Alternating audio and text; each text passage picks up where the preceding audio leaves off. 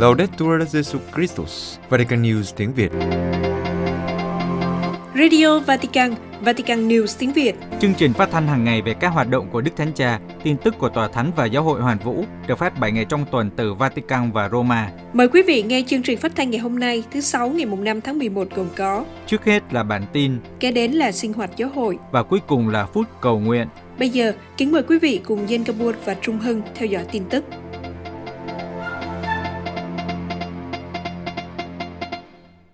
Đức Thánh Cha dâng thánh lễ cầu nguyện cho các hồng y và giám mục qua đời. Vatican Lúc 11 giờ ngày mùng 4 tháng 11, Đức Thánh Cha đã chủ sự thánh lễ tại đền thờ Thánh Phêrô để cầu nguyện cho 17 hồng y và 191 giám mục đã qua đời trong vòng 12 tháng qua trong toàn giáo hội. Trong bài giảng thánh lễ, Đức Thánh Cha tập trung vào bài đọc thứ nhất trích sách Ai-ca, nói về sự trung kiên trong thử thách, thiên lặng chờ đợi Chúa đến cứu. Vatican Vào lúc 11 giờ ngày 4 tháng 11, Đức Thánh Cha đã chủ sự thánh lễ tại đền thờ Thánh Phêrô để cầu nguyện cho 17 hồng y và 191 giám mục đã qua đời trong vòng 12 tháng qua trong toàn giáo hội. Trong bài giảng thánh lễ, Đức Thánh Cha tập trung vào bài đọc thứ nhất trích sách Ai-ca, nói về sự trung kiên trong thử thách, thân lặng chờ đợi Chúa đến. Đức Thánh Cha bắt đầu bài giảng với những lời trong sách Ai-ca.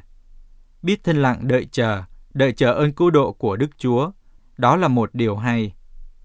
Ngài nói, thái độ này không phải là điểm khởi đầu, nhưng là điểm đến. Thực tế, tác giả đã đi đến cuối hành trình. Một hành trình nhiều khó khăn, nhưng đã giúp tác giả trưởng thành. Tác giả hiểu ra vẻ đẹp của việc tin cậy Chúa, đấng không bao giờ thất hứa. Đức Thánh Cha lưu ý, nhưng tin cậy Chúa không nảy sinh từ sự nhiệt tình nhất thời. Nó không phải là một cảm xúc và tình cảm. Trái lại, tin cậy nơi Chúa đến từ kinh nghiệm và sự trưởng thành trong sự kiên nhẫn, như xảy ra với Job. Ông đã đi từ sự hiểu biết Thiên Chúa, theo những gì nghe được, đến sự hiểu biết sống động bằng kinh nghiệm. Để điều này xảy ra, một sự biến đổi nội tâm lâu dài là cần thiết. Qua thử thách đau khổ, dẫn đến việc biết cách chờ đợi trong thân lặng. Nghĩa là, với sự kiên nhẫn tin cậy, với một nội tâm hiền lành. Sự kiên nhẫn này không phải là sự cam chịu, vì nó được nuôi dưỡng bởi sự trông đợi Chúa, đấng sắp đến là điều chắc chắn và không làm chúng ta thất vọng. Theo Đức Thánh Cha, học nghệ thuật chờ đợi Chúa là điều rất quan trọng. Chờ đợi Chúa trong hiền lành, tin tưởng, xua đuổi những bóng ma, những cuồng tín và những tiếng ồn ào. gìn giữ, đặc biệt là trong thời gian thử thách, một sự thân lặng tràn đầy hy vọng. Đây là cách chúng ta chuẩn bị cho thử thách cuối cùng và lớn nhất của cuộc đời, đó là cái chết. Nhưng trước hết là những thử thách trong lúc này, chúng ta hãy xin Chúa ban ơn trợ giúp để có thể chờ đợi ơn cứu độ của người. Thực tế, trước những khó khăn, những vấn đề của cuộc sống, chúng ta khó có được sự kiên nhẫn và bình tĩnh. Chúng ta thường bị cám dỗ trở nên bi quan và cam chịu, nhìn thấy mọi thứ đen tối, quen với giọng điệu chán nản và than thở, tương tự như lời của tác giả sách thánh tự nhủ. Cuộc sống của mình nay chấm dứt, hy vọng nơi Đức Chúa cũng tiêu tan. Trong thử thách, ngay cả những ký ức tốt đẹp trong quá khứ cũng không thể an ủi chúng ta, và điều này càng làm tăng thêm nỗi cay đắng, dường như cuộc đời là một chuỗi bất hạn liên tiếp, như chính tác giả thừa nhận. Xin nhớ đến nỗi khốn cùng của con và cuộc đời con vất vưởng nút cay ngậm đắng. Tuy nhiên, tại thời điểm khó khăn, trong vực thẳm, trong nỗi khốn khổ của sự vô nghĩa, Chúa đến gần để cứu. Và khi sự cay đắng lên đến đỉnh điểm, niềm hy vọng lại đột nhiên nở rộ. Đây là điều con suy đi ngẫm lại. Nhờ thế mà con vững dạ cậy trông. Trong nỗi đau đớn, ai ở gần Chúa sẽ thấy người biến đau khổ thành cánh cửa hy vọng. Đó là kinh nghiệm phục sinh, một hành trình đau đớn mở ra sự sống. Hành trình tâm linh cho bóng tối khi chúng ta trở lại với ánh sáng.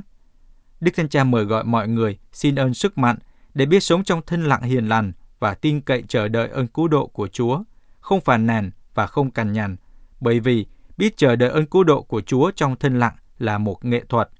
Kitô là người không giảm bớt sức nặng của đau khổ, nhưng ngước mắt lên Chúa và dưới thử thách tin cậy nơi người và cầu nguyện cho những ai đau khổ.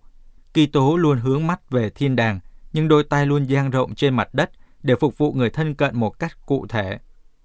Đức Thánh Cha kết thúc bài giảng với lời mời gọi mọi người cầu nguyện cho các hồng y và các giám mục đã xa rời chúng ta trong năm qua.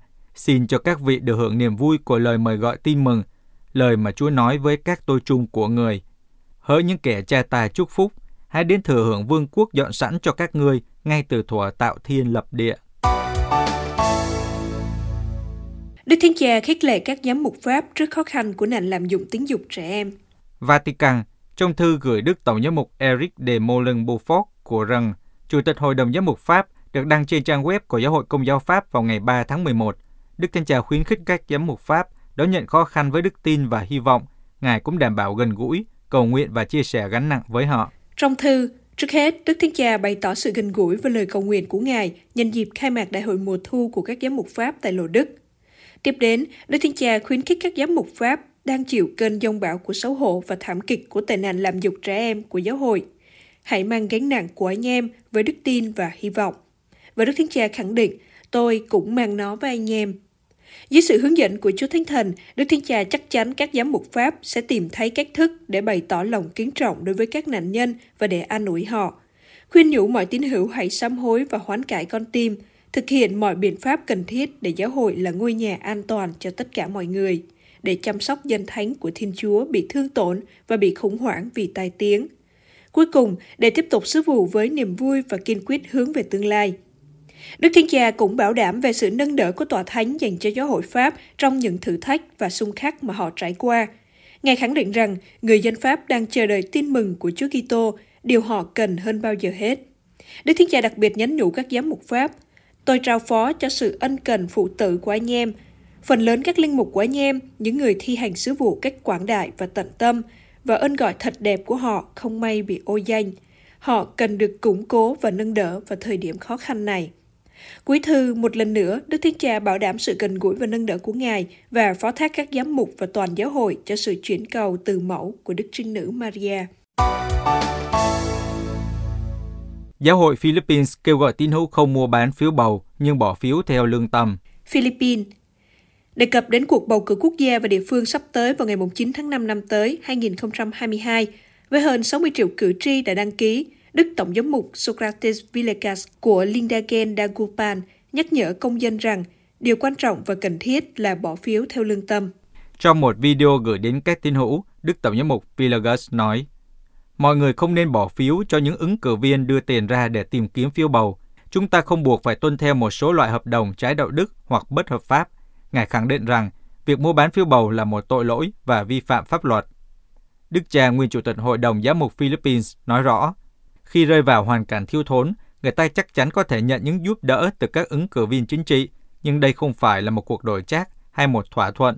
Mọi người không buộc phải bỏ phiếu cho những ứng cử viên đó. Bạn có thể nhận trợ giúp bằng tiền, nhưng không vì giao kèo mà vì gia đình rất cần. Hiện tượng mua phiếu bầu diễn ra phổ biến và lan tràn trong các cuộc bầu cử ở Philippines, mặc dù nó đi ngược lại bộ luật bầu cử Omnibus. Cha Bel San Luis, dòng ngôi lời, một chuyên gia trong lĩnh vực truyền thông, giải thích với hãng tin Fides. Một trong những vấn đề chính của các cuộc bầu cử ở Philippines là nhiều cử tri bán phiếu bầu của họ với số tiền ít ỏi. Họ không xem xét khả năng, năng lực và sự liêm chính đạo đức của những chính trị gia mua phiếu bầu. Đây là một trong những lý do khi đất nước không tiến bộ như mong muốn. Theo cha Rolando de la Rosa dòng Đa Minh, sử gia, nguyên viện trưởng Đại học Thánh Thomas ở Manila, các cuộc bầu cử ở Philippines trên thực tế được tiền bạc hướng dẫn. Nhiều ứng cử viên chi hàng triệu đô la cho các áp phích, biểu ngữ, áo thun và quảng cáo được in tên và khuôn mặt của họ để lưu lại trong trí nhớ của cử tri và nhận được phiếu bầu. Theo cha, ý tưởng về dân chủ ngày nay bị bẻ ngoặt và đảo lộn trong cơ chế của quần máy chính trị, vì đối với các nhà lãnh đạo và cả đối với người dân thường, tiêu chí bầu chọn người vào chức vụ công là dựa trên sự nổi tiếng hoặc giàu có. Cha de la Rosa nhấn mạnh, tiêu chí cơ bản của cuộc bỏ phiếu phải là tính trung thực và liêm chính, không bị ảnh hưởng bởi quảng cáo chính trị, các cuộc thăm dò và khả năng chiến thắng. Ngài đề nghị cử tri cẩn thận lựa chọn những ứng cử viên thể hiện khát vọng cao cả và ý chí thực sự phục vụ quốc gia. 7.000 thân hữu dòng tên hành hương Marseille Marseille, các tu sĩ dòng tên của tỉnh Tây Âu nói tiếng Pháp cùng toàn thể gia đình Y Nhã đã quy tụ tại Marseille từ ngày 30 tháng 10 đến ngày 1 tháng 11 vừa qua, thu hút 7.000 người hành hương. 7.000 tín hữu hành hương đến từ Pháp, Bỉ, Luxembourg đã có thời gian suy niệm, tham dự các cử hành phụng vụ và lễ hội trên khắp thành phố Marseille. Trong ban ngày của cuộc họp mặt, các tham dự viên được mời gọi khám phá những gương mặt khác nhau của gia đình Y Nhã. Trong số các tham dự viên có các tu sĩ nam nữ thuộc các dòng theo linh đạo Y Nhã, các thành viên của Cộng đoàn Sống đời Kitô, phong trào các nhà điều hành và lãnh đạo Kitô, con đường Tân Dự Tòng, phong trào thiếu nhi thánh thể, mạng lưới Magis, sinh viên và các cựu học sinh của các trường dòng tên và cũng có những người khác quan tâm đến linh đạo y nhã. và sáng Chủ nhật ngày 31 tháng 10, tất cả các tham dự viên được phân chia đến các giáo sứ khác nhau của Marseille. Một số đã có thể khám phá các cộng đoàn ở vùng ngoài biên. Một người trẻ đã chia sẻ với truyền thông công giáo Bỉ Catobel. Tôi đã đến một khu phố rất nghèo, nhưng với sự chào đón nồng nhiệt của các giáo dân, họ đã chuẩn bị bữa ăn cho chúng tôi. Đó là một cách rất tốt để kết nối với giáo hội địa phương và đi ra khỏi sự thoải mái của bản thân. Vào ban chiều đã có một lễ hội với các sáng kiến và hội nghị khác nhau. Sau bữa tối là dạ hội với những bài hát do phong trào thiếu nhi thánh thể phụ trách. Và cuối cùng là một vở nhạc kịch về sự hoán cải của Thánh Y Nhã. Kitô giáo và Hồi giáo kêu gọi bảo vệ các nơi thờ tự.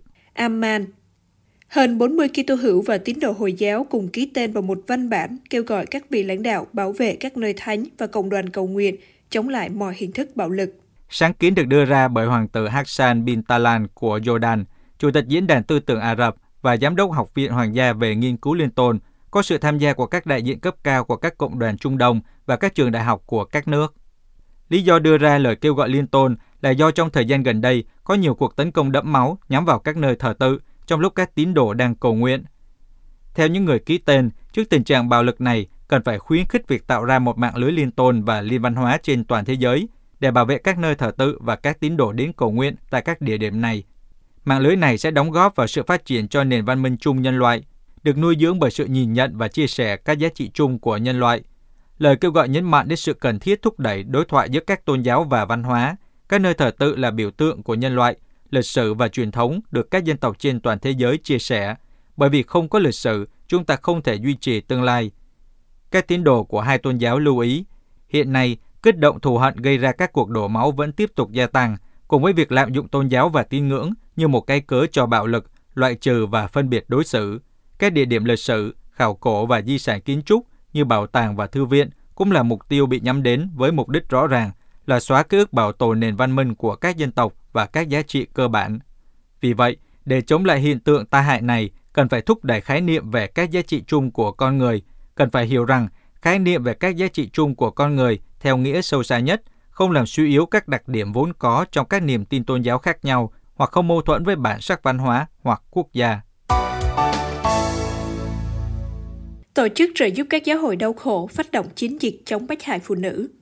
Roma, từ ngày 17 đến ngày 24 tháng 11, các nhà thờ, công trình tưởng niệm và các tòa nhà công cộng trên khắp thế giới được mời gọi chiếu sáng bằng những ngọn đèn màu đỏ để thu hút sự chú ý và tưởng niệm các cuộc bắt hại các Kitô trên toàn thế giới. Năm nay, sáng kiến của tổ chức trợ giúp các giáo hội đau khổ mời gọi mọi người quan tâm đến bạo lực mà các phụ nữ thuộc các nhóm thiểu số phải chịu đựng.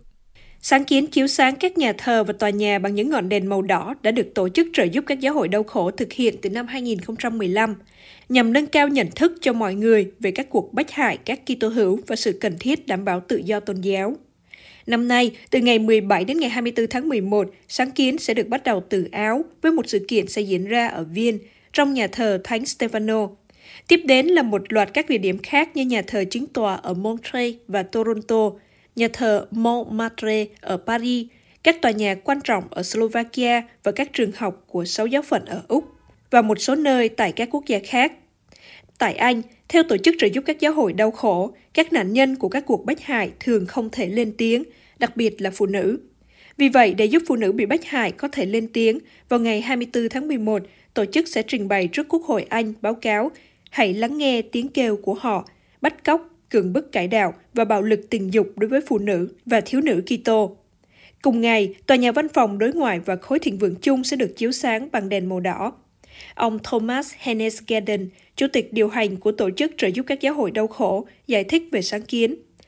Chiến dịch muốn gửi một thông điệp rõ ràng về tình liên đới với các Kitô hữu bị bách hại trên khắp thế giới và lên tiếng nói thay cho họ.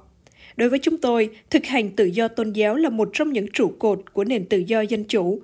Một hình thức phân biệt đối xử dựa trên tôn giáo đều phải bị từ chối một cách dứt khoát. Quý vị vừa theo dõi bản tin ngày 5 tháng 11 của Vatican News tiếng Việt. Vatican News tiếng Việt Chuyên mục Sinh hoạt giáo hội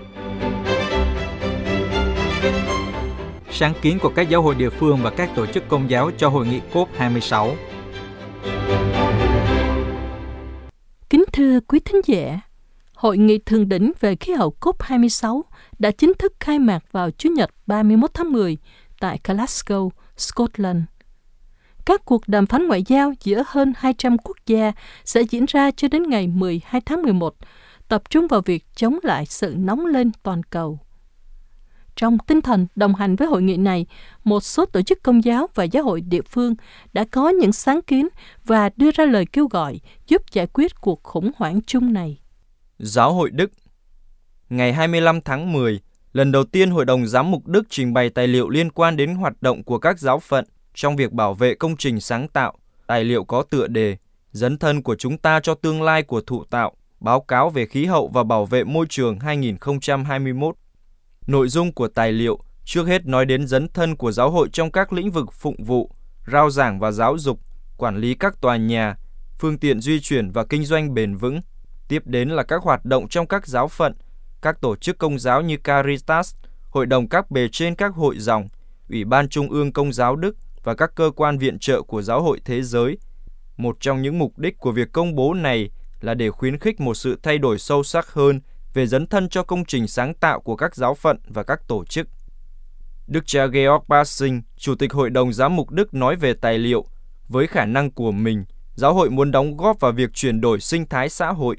Nhận xét về việc làm này của giáo hội Đức, ông Svenia Skunse, Bộ trưởng Liên bang về môi trường, bảo tồn thiên nhiên và an toàn hạt nhân, nhấn mạnh rằng Báo cáo của Hội đồng Giám mục Đức về khí hậu và bảo vệ môi trường là một tín hiệu chính trị xã hội quan trọng – các giáo phận, các dòng tu, các hiệp hội và các tổ chức giáo dân là những tác nhân đảm bảo tính bền vững hơn về các ý tưởng bảo vệ khí hậu. Giáo hội Pháp trong tinh thần hướng tới hội nghị COP26, Giáo hội Công giáo Pháp đã cùng với Hội đồng các giáo hội Kitô tại Pháp quảng bá Ngày Quốc gia Anh chay và cầu nguyện. Với mối quan tâm sâu sắc cho tương lai ngôi nhà chung của chúng ta, các giáo hội viết trong một tuyên bố đại kết hướng đến hội nghị COP26 rằng – đại dịch COVID-19 đã cho thấy sự mỏng manh của nhân loại chúng ta và nó cũng chỉ ra rằng điều tệ hại có thể tránh được nếu người ta đưa ra những quyết định mạnh mẽ và nhanh chóng. Hội đồng các giáo hội Kitô đã đề nghị các tín hữu ăn chay cầu nguyện trên toàn quốc vào ngày 31 tháng 10 và tại các giáo phận ngày 6 tháng 11. Các vị lãnh đạo các giáo hội lưu ý cuộc khủng hoảng khí hậu ngày càng tiếp tục gây ra nhiều cái chết và nhiều người phải di dời. Theo dự báo của Liên Hiệp Quốc và Ngân hàng Thế giới, vào năm 2050 có khoảng từ 250 đến 500 triệu người phải di dời. Hai cuộc khủng hoảng này có mối liên hệ với nhau và nguyên nhân chính bắt nguồn từ chủ nghĩa quy nhân lệch lạc. Hội đồng các giáo hội Kitô kêu gọi các nhà lãnh đạo thế giới kiên quyết tăng cường các phương tiện hành động để đạt được mục tiêu của thỏa thuận Paris là kiềm chế sự gia tăng nhiệt độ lên 1,5 độ C. ủng hộ việc giảm phát thải hơn là các cơ chế bồi thường có thể và các giải pháp địa kỹ thuật. Có những vấn đề về đạo đức. Không hỗ trợ hoặc trợ cấp cho bất kỳ dự án khai thác nhiên liệu hóa thạch mới nào và thực hiện khoản đóng góp tối thiểu 100 tỷ đô la của các nước phát triển cho cơ chế quỹ khí hậu xanh nhằm cho phép giảm thiểu cũng như khả năng phục hồi và thích ứng với biến đổi khí hậu tại những quốc gia dễ bị tổn thương nhất. Giáo hội Scotland Tại Tổng giáo phận Glasgow của Giáo hội Scotland trước và trong lúc diễn ra hội nghị, giáo phận đã có những hoạt động hướng đến sự kiện quan trọng này như các buổi cầu nguyện, các buổi gặp gỡ chuyên đề nhằm khuyến khích các nhà lãnh đạo đưa ra các quyết định can đảm. Vào thứ Bảy ngày 6 tháng 11, sẽ có một cuộc tuần hành toàn cầu cho công bằng khí hậu Tại Glasgow, một cuộc tuần hành sẽ bắt đầu tại công viên Kevin Grove lúc 11 giờ 30 và kết thúc tại Glasgow Green để nhóm họp lúc 3 giờ chiều. Các giám mục công giáo Scotland mời các đại biểu chính thức, du khách đến Glasgow và các tín hữu Scotland đến tham dự thánh lễ tại nhà thờ Thánh Louis Gonzaga vào lúc 13 giờ Chúa Nhật ngày 7 tháng 11. Cộng đoàn Tai Dê Pháp đã được Ủy ban điều phối COP26 của các giáo hội Glasgow mời tham gia tổ chức các buổi cầu nguyện – các sư huynh cùng với các bạn trẻ địa phương hướng dẫn cầu nguyện từ ngày mùng 8 đến ngày 12 tháng 11 vào mỗi buổi trưa ở các trường đại học và mỗi buổi tối ở các khu vực của thành phố. Ngày 11 tháng 11, buổi cầu nguyện canh thức sẽ được tổ chức tại nhà thờ Thánh Louis Gonzaga, Cộng đoàn Tai Dê mời gọi. Chúng tôi mời các bạn đồng hành cùng COP26 bằng một cuộc hành hương cầu nguyện, trong thời gian trước và trong khi nhóm họp. Ngoài ra, Giáo hội Công giáo cùng với các giáo hội Kitô khác thiết lập một trung tâm thông tin và đón tiếp ở trung tâm Glasgow, mở cửa trong suốt thời gian diễn ra COP26 nhằm cung cấp thông tin hữu ích về các sự kiện và hoạt động dựa trên đức tin. Bên cạnh đó, còn có nhiều hoạt động khác như thánh lễ dành riêng về chủ đề khí hậu, triển lãm, biểu diễn văn hóa, hội thảo và hội nghị với hơn 100 nhà triển lãm, 200 sự kiện và 11 nhà tài trợ để lắng nghe, học hỏi và cử hành hành động vì khí hậu. Casitas quốc tế về các tổ chức công giáo, trước hết có tổ chức bác ái của giáo hội công giáo Casitas quốc tế. Tại hội nghị COP26, một số thành viên trong số 162 thành viên của liên minh tham gia. Từ lâu, Casitas luôn đi đầu trong các hoạt động ứng phó với hậu quả nghiêm trọng của sự biến đổi khí hậu, ảnh hưởng đến nhiều cộng đoàn. Vì thế, phù hợp với thông điệp Laudato Si, Caritas quốc tế lặp lại lời kêu gọi ủng hộ công bằng khí hậu và chính sách bảo vệ những người dễ bị tổn thương, đặc biệt những người di cư. Ông Aloysius John, Tổng thư ký Caritas quốc tế lưu ý, các trận bão tàn phá nước và đất bị nhiễm mặn do mực nước biển dâng cao và lũ lụt nghiêm trọng tiếp tục ảnh hưởng đến nhiều cộng đồng. Các cộng đồng này mặc dù không phải chịu trách nhiệm về cuộc khủng hoảng khí hậu, nhưng lại phải gánh chịu những hậu quả mất nhà cửa, phương tiện mưu sinh, môi trường sống và cơ sở hạ tầng. Điều kiện khí hậu khắc nghiệt buộc nhiều người phải di cư làm cho họ bị mất bản sắc văn hóa và xã hội.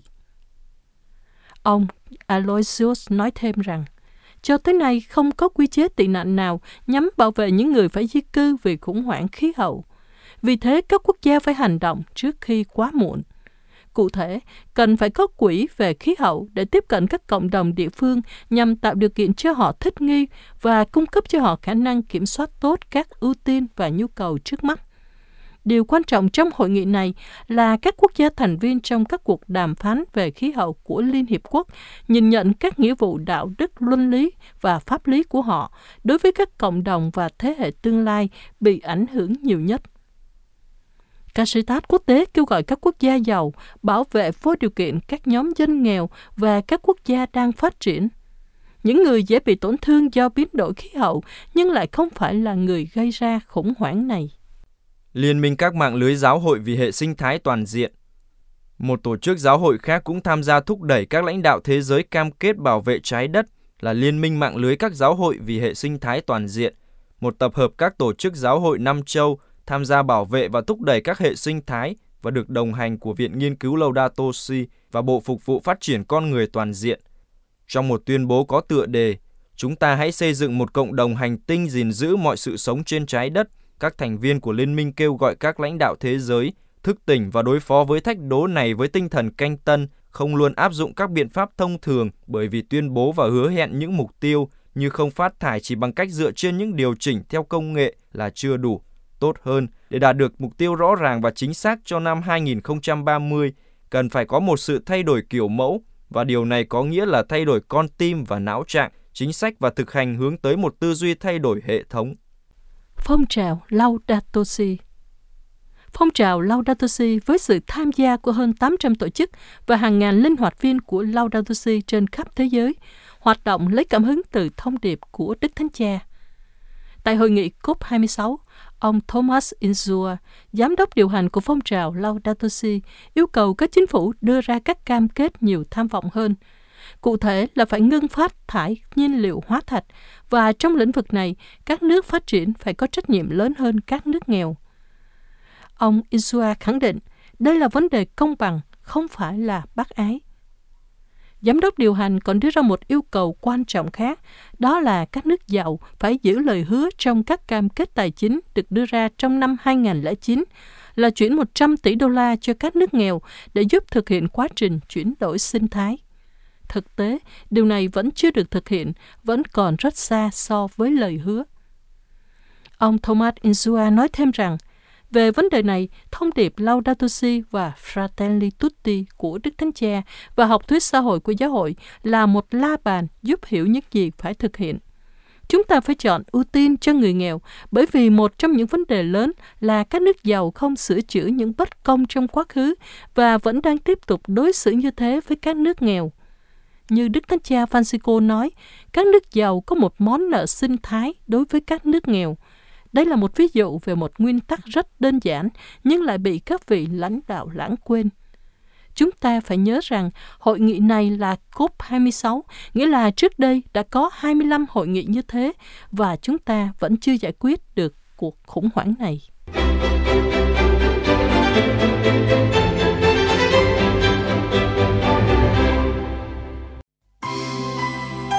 Vatican News tiếng Việt Chuyên mục Cầu Nguyện. Mong manh phận người.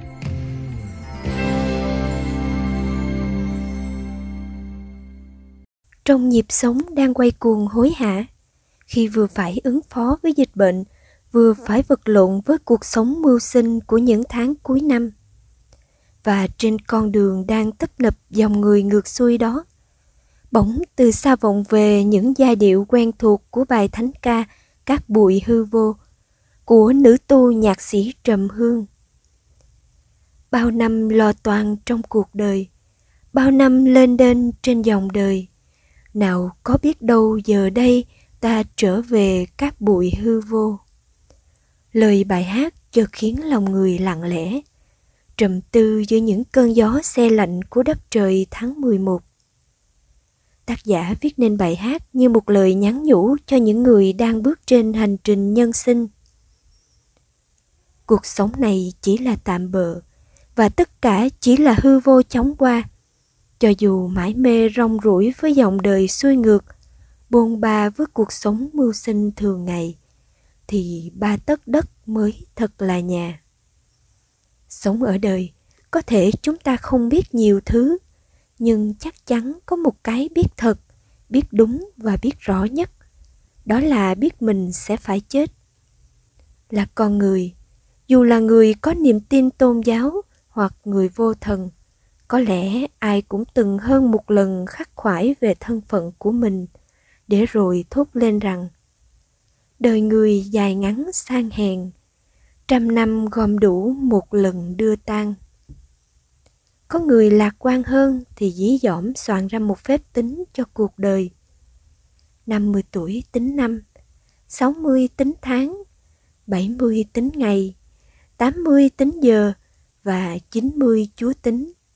Nghĩa là mỗi ngày chúng ta sống là để tiến gần cái chết hơn, hay cái chết mỗi ngày tiến gần chúng ta hơn. Và cái chết là thứ duy nhất không ai gánh đỡ và làm thay cho chúng ta được chuyến đi cuối cùng của một đời người sau mấy mươi năm hiện hữu trên thế gian. Đó là sự trở về với các bụi, nơi mình đã được sinh ra. Sách giảng viên cũng nói, có thời sinh ra, có thời để chết đi. Mọi loại thù tạo đều có giới hạn của nó. Con người cũng không nằm ngoài quy luật đó. Tiền bạc, vật chất, công danh cũng sẽ tàn sắc đẹp, sức khỏe cũng phôi phai theo thời gian. Tình yêu dẫu có khắc cốt ghi tâm cũng sẽ có ngày thờ ơ nguội lạnh. Cuộc sống dẫu tràn trề hy vọng cũng sẽ thoáng qua những phút thất vọng vấn vương. Trong dòng suy tưởng ấy, một số triết gia cũng khẳng định rằng cuộc sống con người giống như một chuyến tàu. Tất cả chúng ta xuất phát từ những sân ga khác nhau chúng ta lên tàu rồi phải xuống ga. Có người xuống trước có người xuống sau nhưng ai rồi cũng phải xuống ga. Và sự khôn ngoan của tác giả thánh vịnh một lần nữa soi sáng cho chúng ta. Nào phạm nhân sống mãi được sao mà chẳng phải đến ngày tận số? Kìa thiên hạ thấy người khôn cũng chết kẻ ngu đần dài dột cũng tiêu vong. Thế nên, sống trong kiếp người hạn hẹp này, mỗi người vừa chọn lựa cho mình một hướng đi, vừa phải khôn ngoan chuẩn bị cho mình những hành trang cần thiết cho cuộc hành trình tiến về quê hương đích thực. Tháng 11 đến, giáo hội lại nhắc nhở chúng ta nhớ đến những người đã khuất, đồng thời cũng nhắc nhở mỗi người rồi cũng sẽ đến lượt mình. Để rồi trong khi cầu nguyện cho các linh hồn, mỗi người cùng nhau suy ngẫm về thân phận yếu đuối tội lỗi của kiếp tro bụi nơi mình và có những chọn lựa, những hướng sống thích hợp cho ngày sau hết của cuộc đời. Mục sư Martin Luther nói rằng, chúng ta không thể thay đổi được hướng gió, nhưng có thể thay đổi được cột buồm. Cũng vậy, chúng ta không thể thay đổi được quy luật nghiệt ngã của kiếp tro bụi phải trở về bụi tro. Nhưng chúng ta có thể thay đổi được lối sống để khỏi chết đời đời. Thế nên triết gia Hegel đã định hướng cho cuộc đời của mình với xác tín rằng sống là chuẩn bị cho cái chết. Khi vở kịch cuộc đời kéo màn khép lại, cũng là lúc các vai diễn về ơn gọi và sứ mạng của mỗi người xem như đã hoàn thành. Hận thù, ghen ghét rồi cũng hết. Của cải, danh vọng, lạc thú cũng chẳng còn. Có ai sống mãi đâu để mà ghen ghét, để mà hưởng thụ những cái mình đã làm ra. Do vậy, những gì còn lại của một cuộc đời là những điều hay lẽ phải, là tình yêu mà chúng ta dành cho Thiên Chúa và than nhân. Những việc lành đó có khi chỉ đơn giản là Xưa ta đói, các ngươi đã cho ăn, ta khát, các ngươi đã cho uống. Ta là khách lạ, các ngươi đã tiếp rước. Ta trần truồng, các ngươi đã cho mặt; Ta đau yếu, các ngươi đã thăm viếng. Ta ngồi tù, các ngươi đến hỏi han. Nhưng chính Chúa Giêsu đã khẳng định Mỗi lần các ngươi làm như thế cho một trong những anh em bé nhỏ nhất của ta đây là các ngươi đã làm cho chính ta vậy. Tháng 11 đến rồi cũng sẽ lại qua đi. Ý thức được sự mau qua của thời gian, chống tàn của kiếp sống con người sẽ giúp chúng ta có cơ hội tăng thêm lòng tin, sự phó thác và lẽ cậy trông, đồng thời nhắc nhở chúng ta bước chậm lại một chút, cho mình thêm chút hy vọng và dũng cảm đối mặt với một sự khởi đầu hoàn toàn mới. Lạy Chúa, mỗi khi dâng lời kinh tưởng nhớ những người đã khuất, xin Chúa cho chúng con cũng ý thức về thân phận mỏng giòn yếu đuối phải chết của mình. Để những ngày còn lại trên hành trình dương thế, chúng con luôn biết sẵn sàng và tỉnh thức chuẩn bị sao cho cuộc ra đi cuối cùng của mình có ý nghĩa. Lạy Chúa Giêsu, Ngài là sự sống đời đời. Xin ban cho các linh hồn được an nghỉ muôn đời trong tình thương của Chúa trên nước trời. Amen.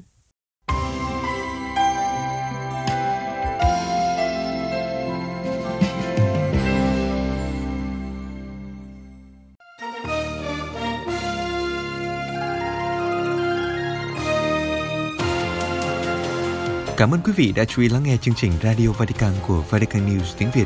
Xin Thiên Chúa chúc lành cho quý vị và toàn gia quyến.